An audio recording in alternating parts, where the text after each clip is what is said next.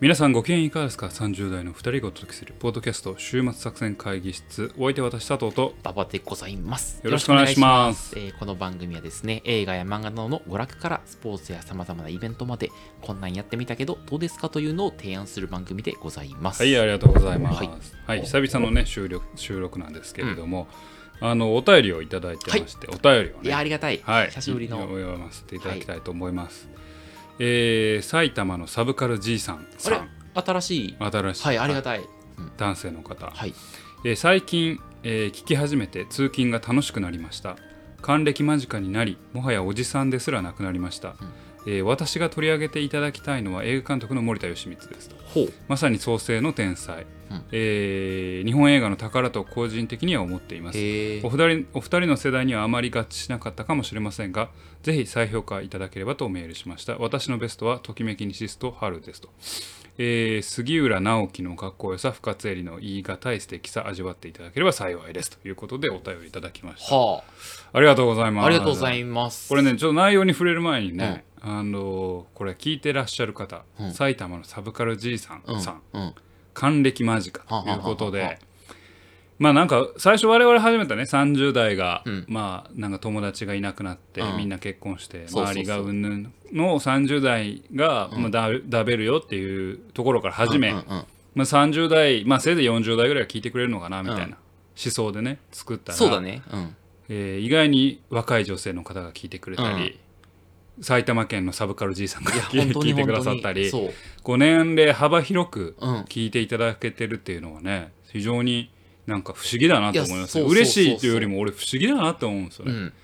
なんでこれを聞こうと思ったんだろうなと思って。いやこのサブカルじいさんさんは、うん。多分世代も多分違うと思うんですよ。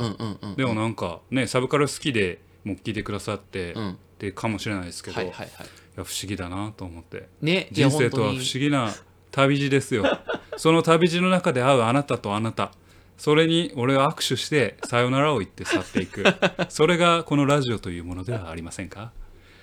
今日飛ばしていくね、序盤から。序盤から。今日はまだ1本目の収録から。1本目の収録から飛ばしていきます。け どそれはもう1本目なんで余裕があります。よ4本目の時体力ないと思いますけど。あの、この間テンション低いって言われて現も状低いって。ねちょっと指摘されてたんで。はい、ツイッターでね、言われてましたから。はいはい、というわけであありがとうございます、で、えー、と森田義満監督をはい。取り上げてほしいということなんですけど、俺知らんわ、えっ、とね私、督うん。あのまあ ラジオ聞きますんで、うん。やっぱあのアトロックとか聞いてるとね、うん。ライムスター歌丸さんとか森田監督すごい好きでっていう話をしたりはしてましてでも僕「ときめきにシス」とか「春」とか見てないんですよ、うん。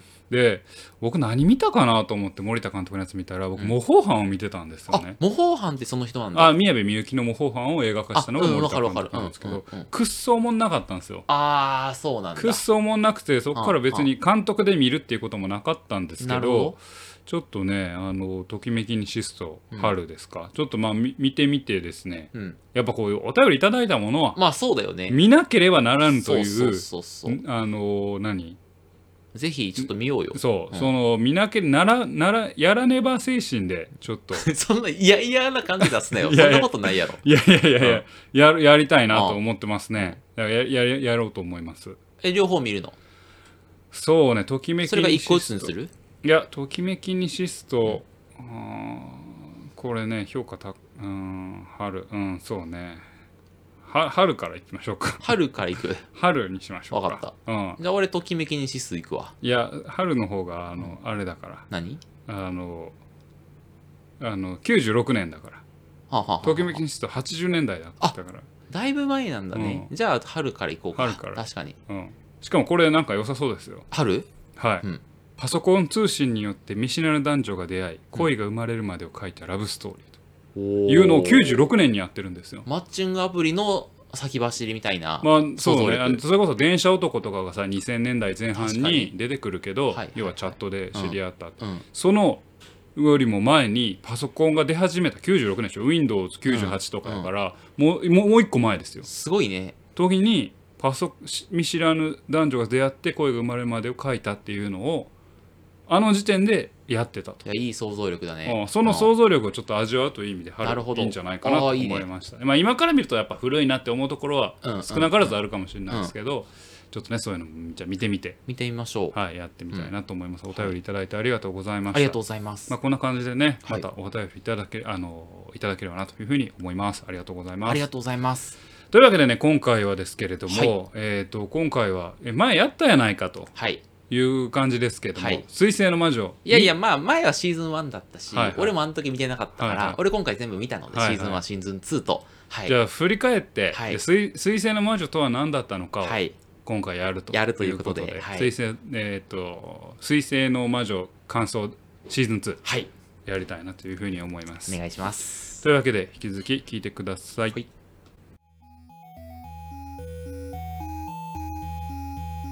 はいはい、ということで、はい。今回も会議を始めていきたいと思いますが、はい。今回は「えー、水星の魔女。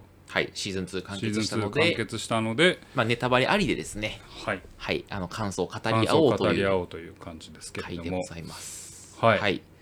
じゃあちょっと一言ずつ、一言ずつ言いましょうか、はい。そこからあと掘り掘り下げてはい。やりましょうか。はい、じゃあ佐藤さんからいきますか？はい。俺からいく、はい。一言はあんま考えてなかったんですけど、ちょっと二言ぐらい、あ、もちろんもちろんもちろん。えー面白かったんですは2期もうん1期まあうん1期一期はまあすあの前回の感想通りなんですけど、2期は面白かったんですけあ。ど、うんストーリーテリングが実は散漫になってるはスレッタの自己成長の物語であるがかなりミクロな話だなぁと思あ。って。思いましたなるほど。という感じです。はい。わかりました。僕はですね、あの、さっき最近佐藤さんの話に乗っかるとですね、あの、ルール改変ができないときに、人間はどのように生きるべきかを描く作品だったはずなのに、点点点っていうあなるほど。まだルール可変ババアが出てきた。ルール改変ババア。なんでババアや ルール拝見ルール可変じじい。そルール可変だったのにっていう、はい。なるほど。はい、感想でございます。そういうことですね。わ、はいかりました。どっちからいきますか？佐藤さんがいきます？僕からいきますか、はい。僕は、はい。あのねエピソードエピソードを見れば面白かったんですよ、ほう。この作品は、うんうんうん。面白かったです、うん。エピソシーズン2に関してはね、うん。特に。面白かったんですけど言った通りですねストーリーテリングって結構これ散漫になってる作品だなっはあ、はてあはあ、思いました。ほう。で、まあ、もう一つさっき言ったようにスレッタのその自己成長の物語なんだけど、うん。いやちょっとミクロな話だなと思いました。というのがまあそのさっき言った繰り返しなんだけど、うん。でこれはどういうことかっていうと、うん。まあこれ従来のガンダムというか今までのガンダムっていうのは、まあある種狭い世界個人の視点しかなかった主人公うがん。戦争に巻き込まれる、えー嫌が王にも戦争に巻き込まれる中で、えー自分を相対化して社会とか世界とつながっていく。なるほど。そして社会とか何かにひ働きかけていくんだと、うんうんうん。まあ、それが暴力。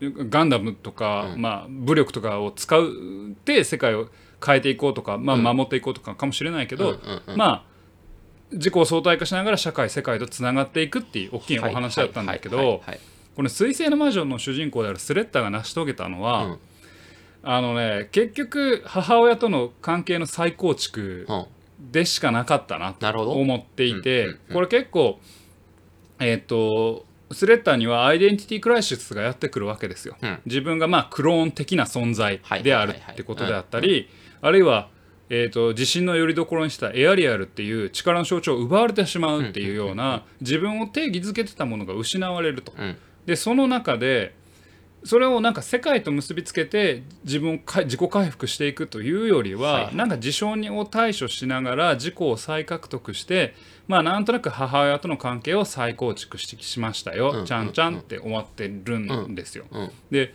従来のガンダムでえーっとまあ他の社会あるいは敵、まあ、いわゆるちょっと簡単な言い方すると敵、うん。相手方との視点も入れてその社会の複雑さとか仕組みっていうのに苦しんで、うんえー成長していくっていうのはミオリネとか、うん。グエル先輩にお任せはいなんですよね。でここは僕まあそういうものだと言ってしまえばそういうものかもしれないんだけど、正直物足りなかったです。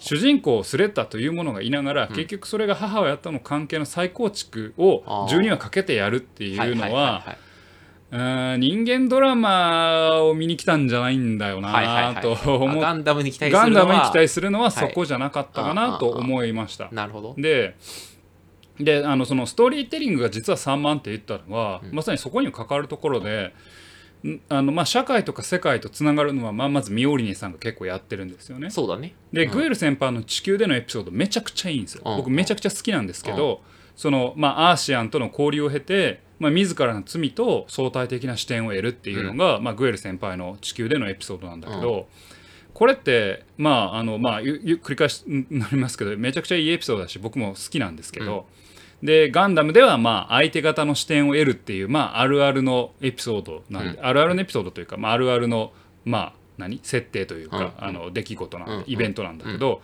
本来これ主人公が経験するものなんですはよ。でもグエル先輩っていう、まあ準主人公でもなく、うん。まあ早くのい一人目ぐらいの。なんかツイッターではもうグエル主人公だったけどなんか。そうそうそうそう。主人公なんじゃないかって言われてるな。そう、うん。だからあれこれ主人公の体験をスレッタやってなくね？ってはいはないっはいはいはい。てスレッタって結局やっぱ受け身の主人公なのずっと受け身の主人公で、うんうん。誰かが用意された誰かがの事象に対して何とか対応してってってで最後は守る、うん。お母さんはそんなことさせないっていう母親のさん再構築しかしてなくて、うん。それはガンダムの主人公がやるべきことではなかったんじゃなかろうかというふうになるほどね。個人的にはうん。思いました、はいはい。だからエピソードエピソードは面白いんよ、だから全部があのスレッタがやってるならば、うん。結構いい話で、いはいはい。ちょっと俺名前今ど忘れしたけど、うん。あのクローン強化人士のあの花江さんが声優してるあのあの4号とかいうやつ4や号くん。なあれもなんか敵のえーっとまあちょっといわゆる敵と言いますけど、うん。アーシアンの強化人士のうん。女の子うん。とちょっと心を交流させるみたいな、あるじゃないですか、うん。あれもまあエピソードとしては僕いいエピソードだし、うん。あれもある種ガンダムあるあるなんですよ。ああいうイベントは,、なるほど。敵のなんだろう戦う相手しかも強い相手と、うんなんか心を結びつけ合って、うん。一瞬はもう分かり合うと。はあはあはあだけど、まあ、悲劇に巻き込まれてしまうんだとうんうん。でそこで戦争の悲惨さとか、うん。主義主張の対立みたいなののなんか欺瞞みたいなのをうん。主人公が、まあ、経験するみたいなまあ、うん。ガンダムあるあるイベントなんだけどそれも主人公に担わさず、まあ脇役早役に結構いいところで見せる。であのエピソード自体いいしうん。すごいキャラ立ってんねんけど、うんなんかストーリーテリングとして主人公じゃないところで物語を結構立ててるもんだからなるほどね。なんかストーリングテリング3万 ,3 万だなというふうに思いました。なるほど。思いましてで最後にねこれあんまり答えには答えがまだ出てないんですけど、うんうんうんうん。これ実は、えー前作、えー鉄血のオルフェンズ」に続いて、うん。主人公だけの視点で進むという物語から複数の物語を描くっていう形になってきてるなと。ほでなってきてるなと思いながら、うん俺なんかシードとかダブル O とか思い出したらシードとかダブル O もそうだったなと。う思いましたたで平成のガンダムはまあ複数の視点を描いて、うん。えーっとまあ、いくつかのキャラクターにの人生に触れることでキャラを押すみたいなことをはい。平成のガンダムはずっとやってきた、ですよ。うんでも鉄血のオルフェンズとかえーっと水星の魔女はもう一歩だけ、まあ、進んだのか変化させてて、うんえー主人公は結局意思決定は他者にお任せな主人公なんですよ、はい。2人とも今続いてて、うん。鉄血から、うん。えー意思決定は外部に任せて誰かに導かれた世界で小さな自己成長を達成するっていう主人公が続いてると、今。うん。これってこの主人公像は現在の何を反映してるのかなっていうのを俺はすごい思うんだけはは。どまだ答えは出てない、あうん、なんかすごい大きいことに巻き込まれてるんだけどそこで明確な意思決定ってあんまり他の人がやってる。他あのキャラクターがやるにやらせててまあ、いわゆる主人公として立ててるやつはその中でまあ小さな意思決定とか、うん。えー自分で戦うんだみたいなことを言うんだけど、それって枠組みから見ると小さい自己成長でこれをこの像を今主人公として取り上げるっていうのはなんだろうなと。まああの何？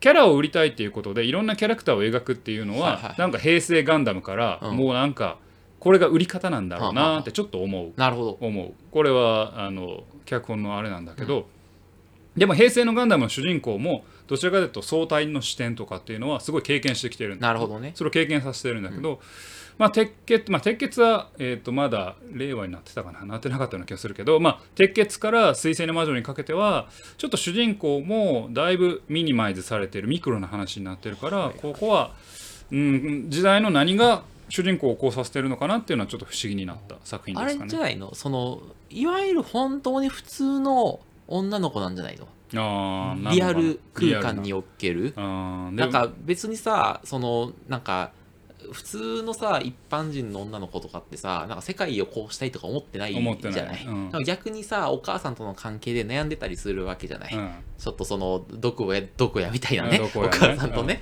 でその関係構築がか彼女たちの世界の中心だったりするじゃん、うん。らそのスレッタから見たグエル先輩とかはえっとしゅなんかなんていうの？我々現実世界から見るアニメキャラクターみたいにはいはいなはいってて、だからそのスレッタは極めて視聴者に共感しやすいキャラになっているのかな。なるほど。ああそうそうなんかな。いやどうなんやろな。いいやなんかそわかんない。のスレッタだけさスレッタとそのなんかその友達のクラスメイトはさ何もなんかそのそんなに強い業を背負ったりさ強いこのここうしたいみたいなのがないじゃない？まあねだから、まあね。意思決定してな何かにコミットしてさすごい気をつくことがないじゃない？ねだからそうそういう作りなのか？みたいな。うん、なんかねうん。そこはまあ俺もちょっと、うん、分からん。何何何何何何やろうなと思って、ね確かに。いや本当そうだね。うん、っていうのが。だからまあ結局一部からあのースレッタに乗れへんなっていうのは私ずっとあったんですはいけどはいはいはいはい。うんやっぱスレッタには最後まで僕はスレッタには乗れなかったですね、うんうんうんうんうんと思いました、はいはい。それがまああと細かい感想はあるんですけど、うん。まああのー大きい感想は以上です、わかりました。はい、じゃあルール改編中の僕から。ルール改編中のやめはい。た、えっと僕のさっきのまあ一言感想はルール改変できない時に人間はどのように生きるべきかを描く作品だったははずなのに点々点なんですけどなんかあのまあ感想で言うとなシーズン1ってさ、まあ、学園内での話が中心だったじゃない、でシーズン2は割と学園外の話にしてで、まあ、グエルさんとかミエルミオリナさんがその学園外で、まあ、言って言った通り戦争みたいな現実を知ってなんかその、あ、これもうプレイヤー間の利害調停できないんだみたいな、もう解決不不可能なんだみたいな問題にさ、ものを知っていくわけじゃない。で、なので登場人物みんながもう幸せにするようなルール改変はできないんだってことをさ、まあ彼女らは実感して、で、なんかミオリさん、ミオリナさんとかはさ、なんか良かれと思ってやったけど、それが多くの人を傷つけるみたいな、そのはい加害者側の立場に置かれて、あ、もう無理だと。で、もう自責に耐えられなくなくなってちょっとあの引きこもっちゃうみたいな。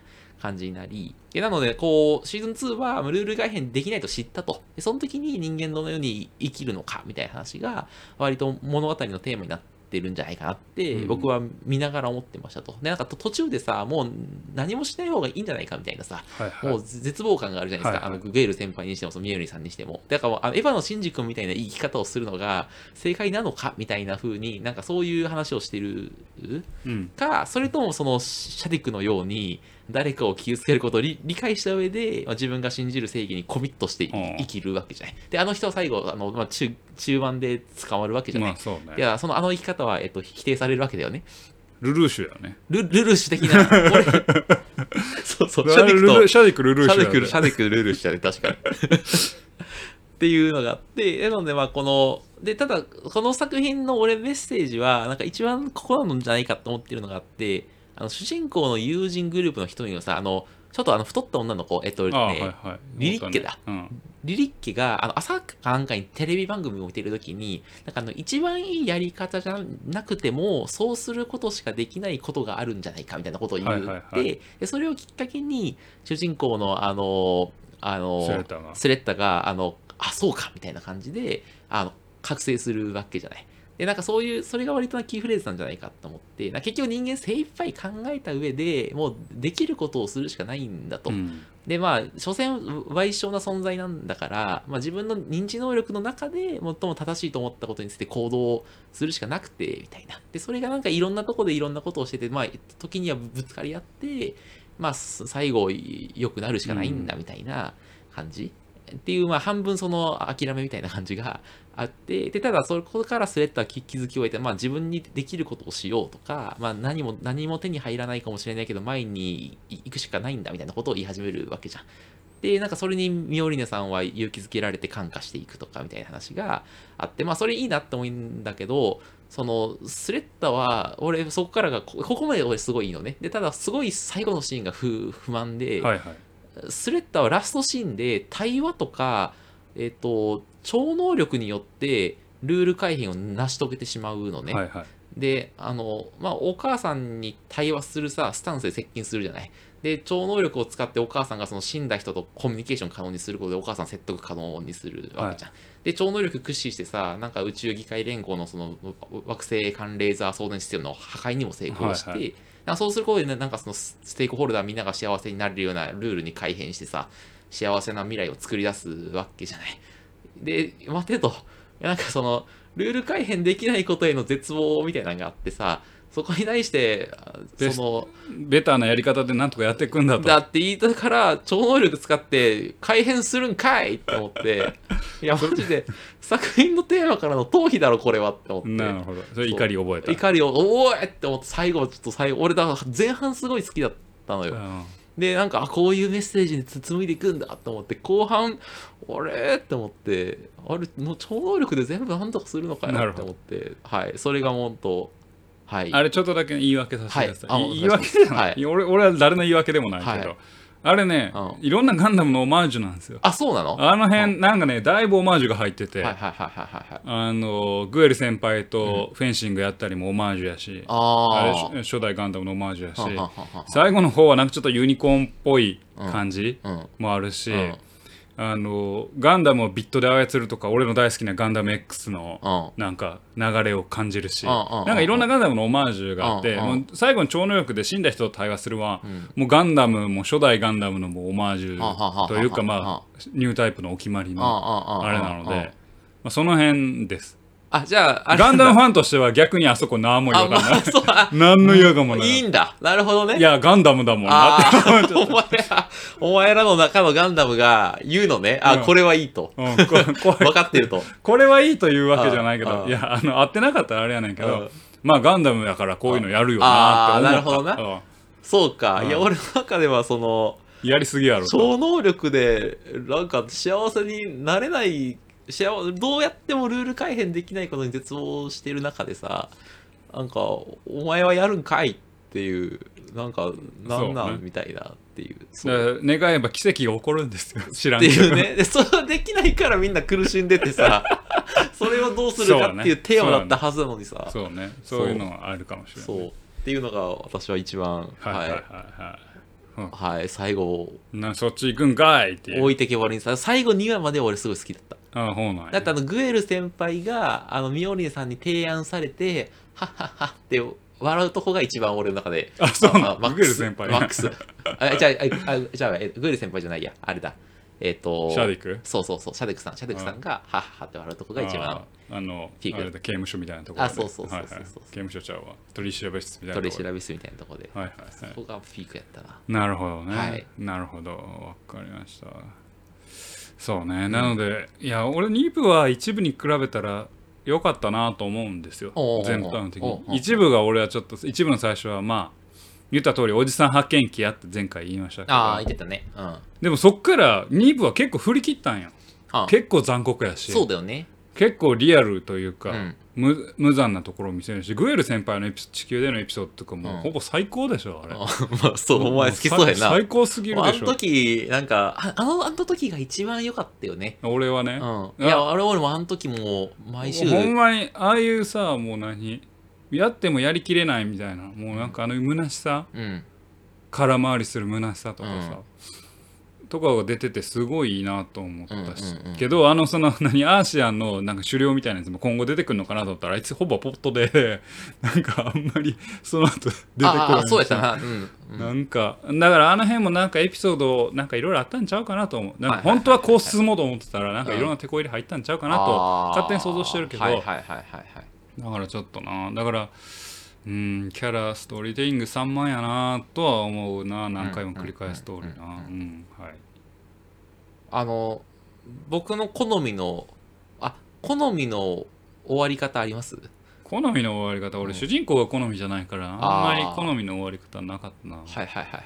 僕あの、さ、ルール改変できない時に自分でもできることをしようがさ、はい。メッセージだとするとさなんか物語のラストはさ大きな痛みが残るべきだと思うんだよ、はいはいはい。なんか自分のベストは尽くした。はいはい。そその結果こうなった、はいはい。でここは良かった。でもここには大きな痛みが残った、うん。ここ反省点です PDCA 回そうと。まああの 社会人やな。PDCA 回すというよりももう誰か死んでるかもしれないけど、はいはいなんかその誰かがめちゃくちゃ傷ついて終わるみたいな,、はいはい。そのお母さんは守れたけどミオリネさんは死んだとか,、はいはい。なんかそういう誰かが傷ついて終わる未来じゃないとさその結局いみんなハッピー意思決定じゃん、そうそうそう。もう全てのステークホルダー幸せになれないから、うん。なんか一番いい未来じゃないしその痛みの存在は自分を認知してると、えっと、見て見ぬふりはしないと。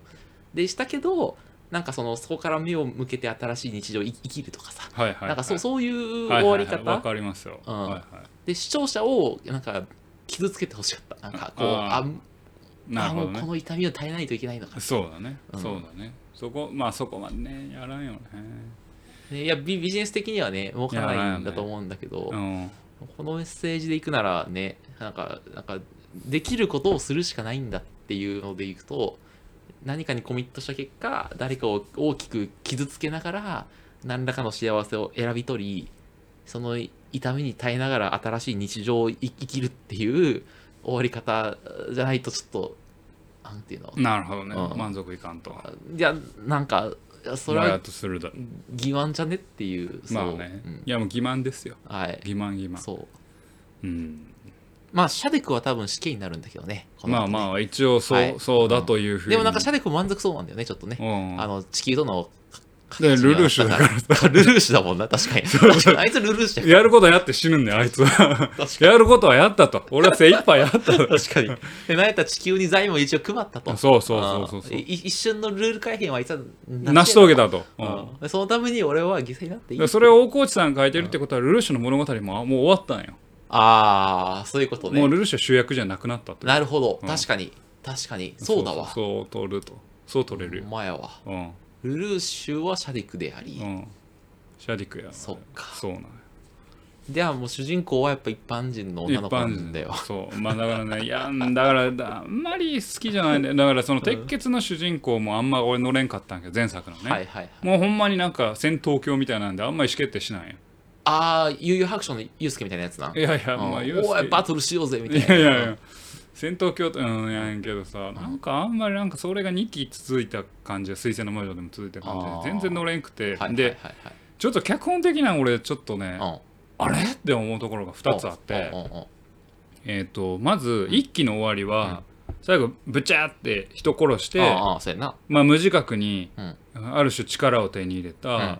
えースレッタが、うんえーミオリネとの対立を匂わすそうだね。で終わるやんか,、あだからこの話は2期あるとすればね、あその1期の時点で思ってたのは、うん。まあスレッタとミオリネを軸にするだろうなと、はいはいはい要はこの2人の関係っていうのが物語うん。の展開だろうなと。このなるほ2人の関係をうん。こう対立したまま続けていって最後にまあくっつけると、うん。まあお話の作り方としては収まりやすかろうと。はいはいはいはい。でまあ一期のラストでああいう提示をしたんだったら、まあ、そっちかなと思ってたんうんうんうんですよ。うん。したらミオリネとスレッタの話ってそんなにもう2期ではそんなバチバチやってなくてまあ確かにね。なんかいつの間にかうん。結構仲直りしてってニュルニュルっとこういったやんか。あ。そうやった。でお母さんが立ち上げてきてから、うん。これ一期の終わり方に対して、なんかあの視点がぶれてるよね。軸をうん。2人の対立うん。こうっていうところからお母さんとの対立項にちょっと移してるから、うんうんあれ？一期で言ってたのちゃうくね？って俺思ったのとど。うん。トマトのメタファーが、うん。こ2期ではあんまり生かされてない。ああなるほど。トマトのメタファーって大事なところに何回も出てくるよ。あ第1話も出てくるあし、えー第1期の最終話で、うん。あの人を殺した時に血がついてるのもあれトマトのメタファーなんですけどあーなる第2期はトマトなんか冷凍したトマトを人に配って美味しいみたいなところしかなんかあんま使われてなくてこれは生きる糧なんだみたいなところぐらいしか使われなくてうんうんあれトマトのメタファーもっと使えよっていう。いやあれが物語のキーワードやん。キーアイテムを使わないあ脚本ではキーアイテムを使わない手はないんよ。なるほど。トマトのメタファーがミオリネとスレッタの関係のうん。鍵なんよね。なるほど。それをラストでも使ってない。はいはいはい。まあ一応あの遺伝子情報は入ってたけどな。うん。うん。いやいやでもだからもうあれあかんねん。あれじゃないと。あれじゃないねん。違うのか。うん。だからちょっとそこをもうちょいもやもや情緒的なやつ。がもやもやしたな。はいはいはいお母さん生きとるしおお母母さん死ねよ。そうやな、うん。お母さんは死ぬべきやな、死ぬべきや。でうんそのうん痛みを背負ってほしいな。そうやなお母さん死ぬべきやであれはって思いましたけどね。まあまあまあまあそんなところがありましたけど。ああけどこんな文句ばっかり言ってたらダメなんですよ。なるほど。いつも言いましたけど。はい。まあ僕あのモビルスーツがかっこよかったね。あそう。あの名前忘売れる。たあの怪物と呼ばれた。あのキャリバーンや。キャリバキャリバーンいいですよ。あれちょっとあのあえて兵器を、うあのほうきみたいにしてるから、うん。魔女がほうき乗ってるようにカットによっては見えるっていうそうなんだ。キャリバーン良かったですね。大体白いモビルスーツ大体好きなんで、うん。あれは僕のフェチズムに合いました、ね、ああほんと。モビルスーツは大概今回良かったよ、売れる。あそう。うん、あのエアリアルもかっこいいしキャリバーンもいいし。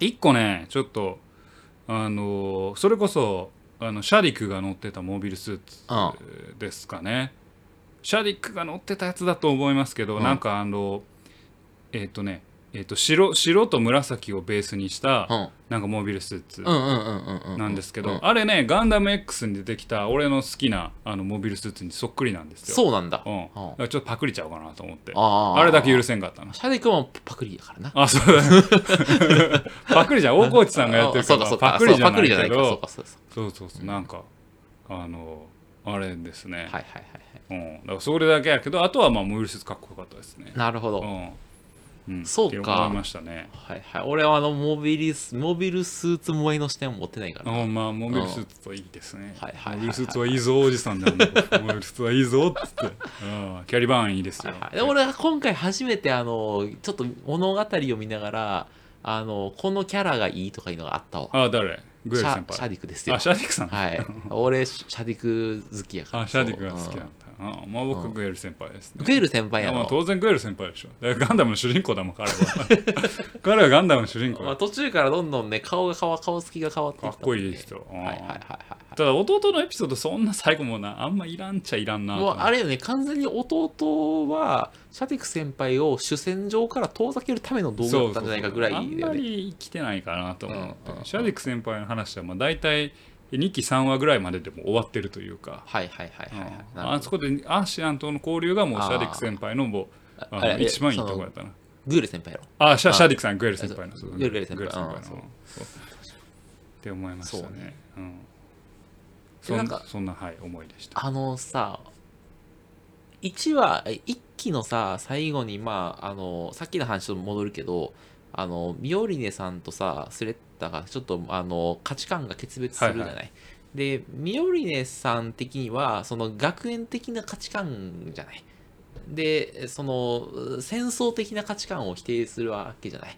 でも2期のさ時にさミオリネさんは戦争的な価値観に触れるわけだよねきっとね、でそこで多分そのあのわだかまりがと解けたというかそのコミットメントするために何かを守るためには何かを犠牲にしないといけないっていうのを理解したわけだよね。うんあでその上でえっとえっとスレッタがえっともうじゃあそのその何かを守るためには何かをコミットしないといけないからならもうえっとひ引きこもろうと思って引きこもってたとこにできることをやるしかないんだって言ってもう一回そのミオレンさんを引っ張ってくるわけじゃん。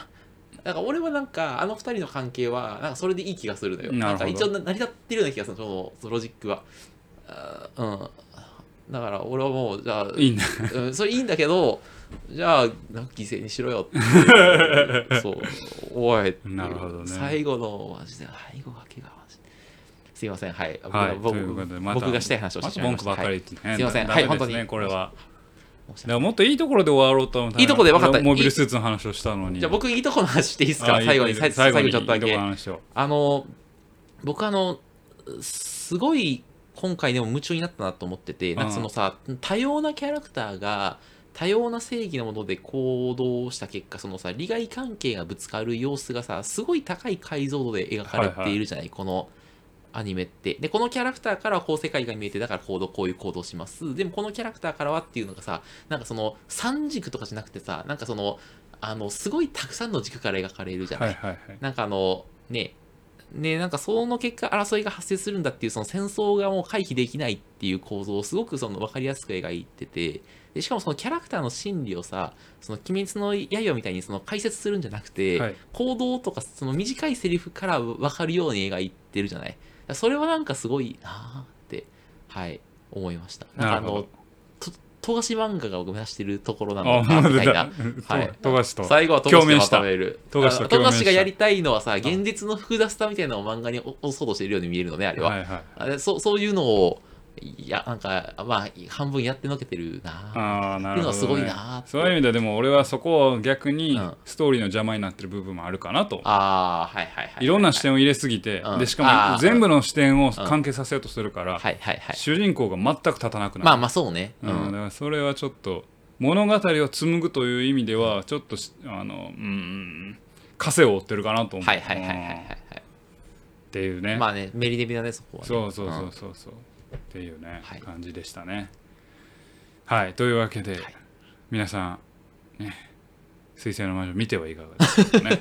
そうね。今はい回は全然取り上げなかったですけど、はい。ユリ要素に関してもねあゆり最後にあの左耳のピアスが光った理由は何とかとかってねあるんだそんなの。結構言ううんあの言うてる人いますけど、うん。僕もユリ要素よりももうなんかそんなとこは二の次三の次というか ね思ったんで、ねはいはいはい。ちょっと語らせていただきました。あのぜひね、えー令和のガンダムということでね、はい。えーっと見ていただくとよろしいのではないかなというふうに思います、今日は水星の魔女のお話でございました、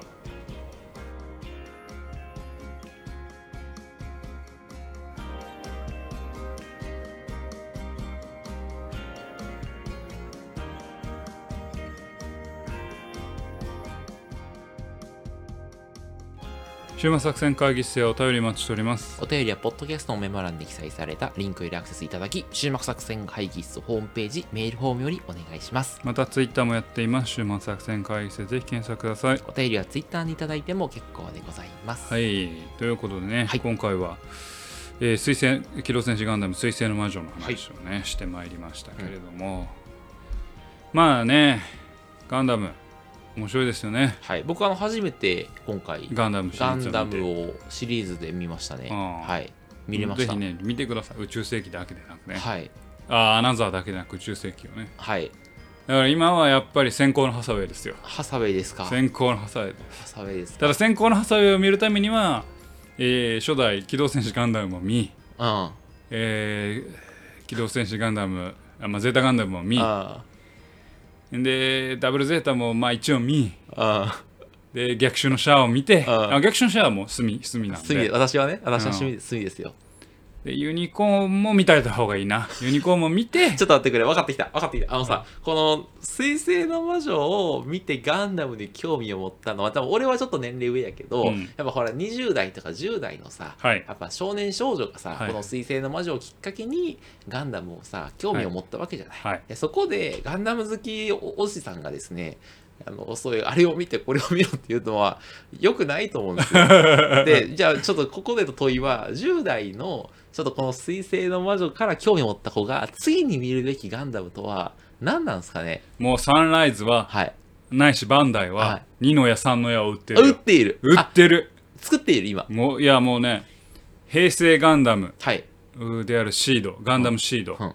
の、えー新作をおが発表された。映画が。そうなんあ映画なんだ。映画が発表されて。であの今までのテレビシリーズの、うん。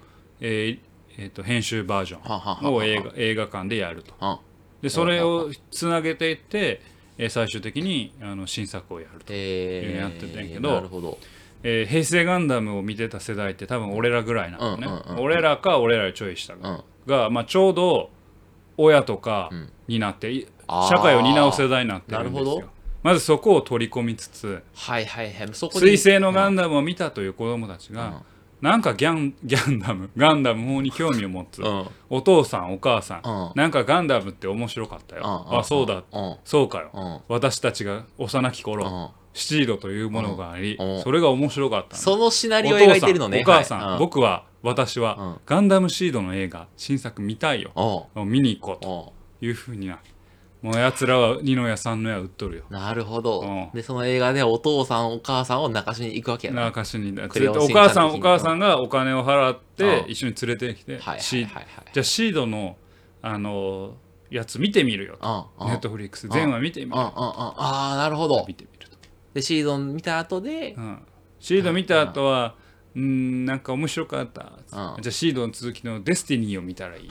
シードデスティニー。あるんや。ダサくだけど ね。ダサくないん。やまあダサくじゃなくて、うん。まさかの主人公がラスト30 20話ぐらいで変わるという。変わるの？うん。あそうなんだ。うん。こう主人公こうそれ多こそ分あれテこ入れ入ったスレッタからグエルへみたいな感じマジで変わる。てかまああのまあ変わんねんけど、まあ、それはいいねんけどデスティニー見よってなって。でその間に多分ガンダムユニコーン2とかハサウェイの続きとか来るから、うんうん。いや宇宙世紀にも手を出すべきだよって言って宇宙世紀を見るようにあ多分ゆは、うん、ただ 水星の魔女を見た人が先行のハサウェイが面白いというかというとなんなんともい言えない。や俺ねそういう予感がしてるんだよ。なんかちょっと先行のハサウェイはちょっと違うんじゃないかでもあえての2期を見てたんだったら、うん。だから2期にはガンダムのエッセンスが結構あるんですよ。でもそれはその1期の引力によって2期を見させられたみたいなとこある。だから2期にもう免疫ができたああなるほど。うん、ガンダム免疫ができたなガンダらばム免疫できたならばハサウェイもいける。ると。ああうんなるほど。人がゴミのように死んでいくのもわ大丈夫だと大丈夫かな？でハサウェイはこの世界の仕組みを変えたいんだけど変えられないんだよこの業の深さは。テロリストやから。そう。あじゃあシャディク好きはぜひってこと？まあそうシャディク好きはシどうぞ。ャディク好きはテロテロによってこの世界を変えてやろうとしてる、はいはいはいはいはい。だからまあまあまあだからそんな戦略あるんじゃないですか、ね、なるほど。うん。まあ、プラモから入まあ入っていく人もまたいるかもしれないしね。うんうんうんうんうん。というわけでね、はい。ガンダムは尽きないとは思うので、はい。ぜひ見ていただければと思います。というわけでお送りしてまいりました、えー、ポードキャスト週末作戦会議室本日はこのに手を開きお開き。お相手は私佐藤とパパでございました。また聞いてください。さよなら